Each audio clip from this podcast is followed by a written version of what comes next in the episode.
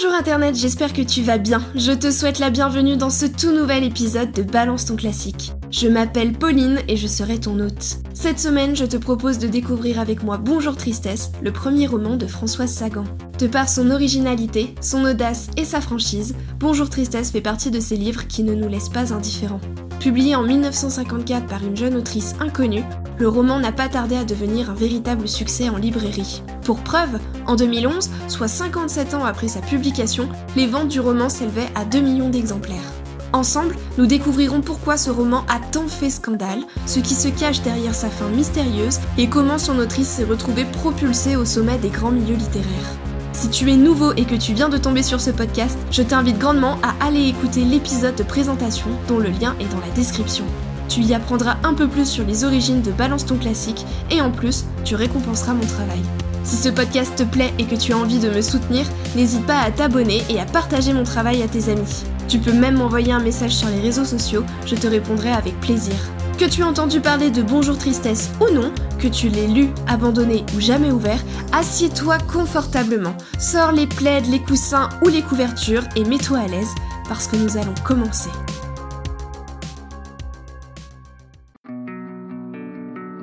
Sur ce sentiment inconnu dont l'ennui, la douceur m'obsède, j'hésite à poser le nom, le beau nom grave de tristesse. C'est un sentiment si complet, si égoïste que j'en ai presque honte alors que la tristesse m'a toujours paru honorable. Je ne la connaissais pas, elle, mais l'ennui, le regret, plus rarement le remords. Aujourd'hui, quelque chose se replie sur moi comme une soie, énervante et douce, et me sépare des autres. Cet été-là, j'avais 17 ans et j'étais parfaitement heureuse. Les autres étaient mon père et Elsa, sa maîtresse. Il me faut tout de suite expliquer cette situation qui peut paraître fausse. Mon père avait 40 ans, il était veuf depuis 15, c'était un homme jeune, plein de vitalité, de possibilités, et, à ma sortie de pension deux ans plus tôt, je n'avais pas pu ne pas comprendre qu'il vécut avec une femme.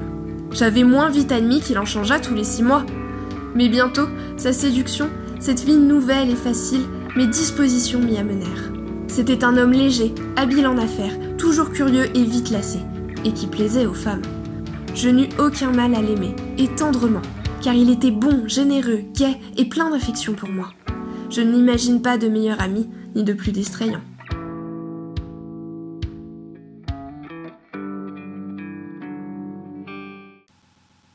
C'est ainsi que nous découvrons Cécile, l'héroïne de ce roman. Cécile a 17 ans. Elle est jeune, très intelligente et a une folle envie de découvrir le monde. Il faut dire qu'elle ne connaît rien de l'extérieur. Sa mère est morte quand elle était toute jeune, la laissant seule avec son père, Raymond, un riche parisien habitué à la fête et aux excès. Cécile a donc passé toute son enfance avec son père, avant d'être envoyée en pensionnat à l'adolescence, dans le but d'y recevoir l'éducation que Raymond ne pouvait pas ou ne voulait pas lui dispenser. Difficile d'élever une jeune adolescente quand l'alcool et les soirées sont les seuls remèdes au deuil. Cécile y vit éloignée de tout, y compris de sa ville natale. Elle vient de terminer le lycée lorsque Bonjour Tristesse commence. Lorsque j'ai compris de quoi avait été faite l'enfance de Cécile, je ne vais pas vous le cacher, j'ai eu de la peine pour elle. Elle m'est apparue comme une enfant, parfois hautaine, parfois naïve, prête à tout pour faire plaisir à ce père qu'elle vient de retrouver et qu'elle admire énormément. Par exemple, lorsque Raymond suggère de passer l'été dans une villa du sud de la France avec sa maîtresse Elsa, Cécile accepte sans rien dire. Cette relation père-fille est d'autant plus étrange qu'elle vire parfois à l'obsession. Cécile accepte tout de son père, car elle se considère comme LA femme importante de sa vie. Sa mère est morte depuis longtemps, et toutes les femmes que Raymond a connues depuis n'ont été que de courtes liaisons. Cécile sait que sa place de fille unique lui donne un statut privilégié. Dans son esprit, les choses sont très claires. Elle est la seule qui reste, la seule qui compte. Cécile passe donc des vacances tranquilles, partagées entre la plage et la villa. Elle ne rend de compte à personne puisque son père ne la surveille jamais et rencontre Cyril, un jeune étudiant de 26 ans. Les deux jeunes gens ont une aventure que Cécile cache à son père, car même s'il lui laisse une totale liberté, nous restons dans les années 50. Mais un soir, Raymond invite l'une de ses vieilles connaissances à rejoindre le trio en vacances. Il s'agit d'Anne, une ancienne amie de sa femme. Cécile se méfie de cette arrivée, car Anne ne ressemble pas aux liaisons de son père.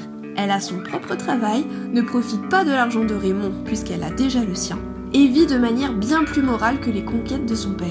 Anne ne voit pas non plus d'un bon œil la liberté dont bénéficie Cécile. À ses yeux, l'adolescente est trop livrée à elle-même. Dès lors, Cécile a l'impression de ne plus avoir d'emprise sur son père. Elle le sait, elle le sent, son univers est sur le point de basculer. L'intrusion d'Anne dans sa vie empiète sur son besoin de liberté. Terminé les escapades à n'importe quelle heure de la journée. Terminé la vie au jour le jour. Anne reprend en main la vie de Cécile et essaye de lui inculquer ses propres valeurs, ce qui pousse Cécile à lui déclarer la guerre. La colère de la jeune femme ne fait d'ailleurs qu'augmenter puisqu'elle voit Anne gagner sur tous les points. Raymond s'éloigne de plus en plus d'Elsa pour se rapprocher d'Anne qui le fascine complètement. Peu de temps après, Anne et Raymond décident de se marier. C'en est trop pour Cécile, qui se sent trahie. Elle n'est plus la favorite de son père. Elle n'est plus la seule femme dans sa vie. En épousant Anne, elle est convaincue que son père commet une terrible erreur. Anne interrompt alors tout ce qui faisait la joie de la jeune fille. En arrêtant les soirées et en la forçant à se remettre au travail, elle essaye coûte que coûte de remettre Cécile sur la voie de la moralité. Son but est simple, faire de l'adolescente une jeune fille convenable, avec une éducation convenable et des loisirs convenables. Cécile tente de parler de cette intrusion dans sa vie à son père en vain. Raymond n'écoute plus qu'Anne, fasciné. Folle de jalousie, Cécile décide alors de briser le couple de son père et persuade Cyril de simuler une liaison avec Elsa. Et ça marche Raymond, jaloux de voir Elsa tomber dans les bras d'un homme beaucoup plus jeune que lui, retourne vers sa maîtresse et reprend leur aventure. Anne, manipulée par Cécile, ne tarde pas à se rendre compte que son fiancé la trompe. Folle de chagrin, elle fait ses valises en vitesse et quitte la villa à toute allure pour le plus grand bonheur de la jeune fille. Mais les routes du sud de la France sont sinueuses, peu adaptées à la conduite à grande vitesse. Au détour d'un virage, la voiture d'Anne dérape et la tue. Cécile comprend alors avec stupéfaction qu'elle est responsable de la mort de la fiancée de son père. Son propre comportement la choque, car si en rompant les fiançailles de son père, elle voulait évincer Anne de leur vie, elle ne voulait en aucun cas provoquer son décès. Raymond est inconsolable, mais une fois rentré à Paris, il ne tarde pas à reprendre ses soirées et ses excès non pas par indifférence, comme on pourrait le croire au premier abord, mais par chagrin. Les seules femmes qu'il a aimées durant sa vie sont mortes. Deux femmes, deux décès, on comprend mieux son amour de la fête. Après la fin des vacances, Cécile a également suivi son père à Paris. Le lecteur comprend alors que le récit n'est qu'un regard en arrière, un souvenir raconté par une Cécile plus âgée. Si nous ne savons pas exactement quels événements ont suivi le décès d'Anne, une chose est certaine. Malgré le temps qui s'est écoulé, la culpabilité n'a pas lâché Cécile, qui lui donne cependant un autre nom, celui de tristesse. Pour moi, la transformation de Cécile est un véritable mystère. Au début du roman, je n'ai vu en elle qu'une jeune fille seule, prête à tout pour gagner l'admiration de son père, qui est, ne l'oublions pas, la seule famille qui lui reste. Dans ce contexte, comment lui en vouloir d'appréhender les changements radicaux sur le point de bouleverser sa vie? J'ai compris son désarroi sans le partager entièrement. Mais lorsque le plan de Cécile a commencé à se mettre en œuvre, ma compassion pour elle s'est transformée en horreur. La manière dont Cécile a envisagé ce changement et le prix qu'elle a payé pour l'affronter m'ont laissé sans voix. Cécile est également un personnage terrible puisqu'elle ne s'excuse jamais. Si elle comprend que son égoïsme est allé trop loin, elle n'essaye jamais de se faire pardonner. D'ailleurs, pourquoi le ferait-elle puisque tout le monde, y compris son père, est persuadé que la mort d'Anne n'est rien d'autre qu'un regrettable accident c'est ça qui m'a glacé le sang. Si Cécile avait voulu tuer Anne, elle n'aurait pas pu mieux s'y prendre. Françoise Sagan a d'ailleurs dit à ce sujet Pour moi, le scandale dans cette histoire, c'était qu'un personnage puisse amener par inconscience, par égoïsme, quelqu'un à se tuer. Je vous l'ai dit tout à l'heure, Françoise Sagan, de son vrai nom Françoise Quarez, n'a que 19 ans lors de la publication de son premier roman. Nous sommes alors en 1954, quelques années avant la révolution sexuelle des années 60. La pilule n'est pas encore commercialisée, l'homosexualité est très réprimée et les notions de sexe et de contraception sont encore très tabous. Inutile de dire que dans une société aussi conservatrice, la publication de Bonjour Tristesse a mis le feu aux poudres. Car Bonjour Tristesse n'est pas un livre qui se cache. Les personnages y ont une sexualité libre et libérée que l'autrice ne juge pas et ne condamne pas. Au contraire, le sexe y est présenté comme faisant partie intégrante de la vie des personnages, et non comme un objet de mépris dont il ne faut absolument pas parler. Par ce simple fait, Françoise Sagan brise alors l'un des grands tabous de son époque. En choisissant de décrire la vie sexuelle de son héroïne et en n'y portant aucun jugement, elle choque la plupart de ses contemporains. Pour eux, le comportement de Cécile est simplement immoral, obscène et indécent. À leurs yeux, si François Sagan ne dénonce pas les actes de son héroïne, c'est parce qu'elle les approuve implicitement. Mais ce n'est pas le seul reproche qui est adressé au livre. Nous l'avons vu, Cécile est une adolescente jalouse et manipulatrice. Si elle a conscience de ses défauts, elle ne cherche pas pour autant à les corriger. On est bien loin du modèle de la jeune femme prude et obéissante attendue à l'époque. D'autant plus que Cécile a soif de liberté. La morale et la bien-pensance ne l'intéressent pas.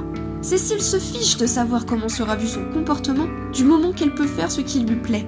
Et ça, la société française des années 50 n'est pas encore prête à l'accepter. Avec un tel contexte, Bonjour Tristesse ne pouvait que choquer. Et bien évidemment, lorsqu'un livre choque, il se vend.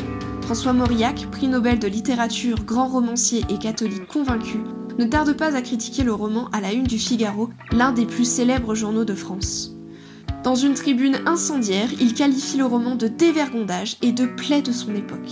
Son dégoût fait grandir le débat autour du roman, car si de nombreux lecteurs sont du même avis que François Mauriac, d'autres encensent le livre. Pour eux, Bonjour Tristesse milite pour la cause féminine. Certes, Cécile n'est pas parfaite, mais elle est libre, libre de se défaire des préjugés de son époque, libre de mener une sexualité qu'elle aura choisie, libre de refuser l'autorité des adultes qui l'entourent. Pour eux, Cécile est avant tout une femme qui cherche et qui parvient à s'émanciper. Certains de ses défenseurs ont également décrit le roman comme une tragédie moderne, probablement à cause de sa fin. Et si, en posant le pied dans la villa pour la première fois, Anne avait scellé son destin? Et si, à cet instant précis, les dés avaient été jetés? Et si, en considérant à la fois l'obstination d'Anne, l'égoïsme de Cécile et son combat pour évincer toutes les autres femmes de la vie de son père, la mort d'Anne avait été dès le départ l'unique solution on retrouverait alors un élément propre aux tragédies, un personnage, en l'occurrence Anne, voué à subir son destin et à mourir dans une lutte perdue d'avance. Évidemment, peu après sa publication, les ventes s'envolent. Bonjour Tristesse apparaît comme le roman à lire, celui qu'il faut connaître, ne serait-ce que pour se faire son propre avis. François Sagan est propulsée au sommet et devient aussi célèbre que son livre. Elle part à New York en faire la promotion, achète des manoirs, des boîtes de nuit et des voitures de sport, qu'elle conduit à toute allure dans les rues de Paris. Elle ne tarde pas à devenir le symbole d'une jeunesse riche, insouciante et désinvolte, et deviendra, plus tard, accro aux médicaments, à l'alcool et aux drogues. Elle meurt en 2004 à l'âge de 69 ans, après plusieurs affaires de drogue, de fraude fiscale et de tentatives de désintoxication.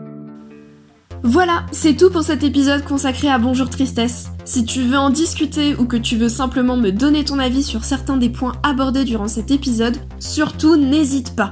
Tu peux me retrouver sur Twitter sous le pseudo Pauline underscore BTCP et sur Instagram sous le pseudo Balance ton classique. Ce podcast est disponible sur Deezer, Spotify, SoundCloud, Podcast Addict et bientôt iTunes. S'il t'a plu, n'hésite pas à le partager et à t'abonner, c'est la meilleure récompense pour mon travail. En attendant, je te donne rendez-vous le 15 novembre pour discuter de Cyrano de Bergerac, la pièce de théâtre d'Edmond Rostand. A bientôt